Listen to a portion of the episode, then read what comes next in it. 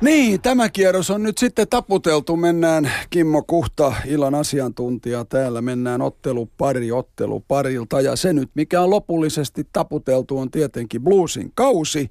Jyp Blues 4-0 maalit 17-5. Karu kieltä kertoo se ja Jyppi oli ton verran parempi. Se oli, se oli kolme ekaa peliä selkeästi parempi – ei antanut Bluesille hirveästi tekopaikkoja.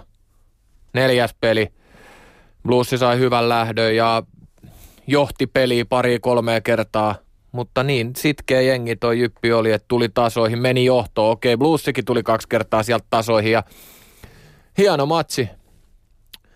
Ja vähän ehkä valitettavasti Blues jo tässä vaiheessa pihalle. Toisin kyllä suonut tosta ottelusarjasta vähän pidemmän. Mm niin kyllähän kun katsotaan jyppiä ja kärppiä, kun tänään on ollut teemana, millainen on hyvä pudotuspelipelaaja, kuka on hyvä playoff-pelaaja, niin kyllähän just näitä äijiä kärpistä ja jypistä löytyy.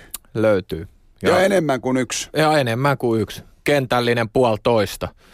Jyppi on, kyllä kun katsoo niiden pelaamista, niin kyllä se on vaarallinen. Mm. Kyllä se on, tulee olemaan vaarallinen tänä keväänä. Todella kova.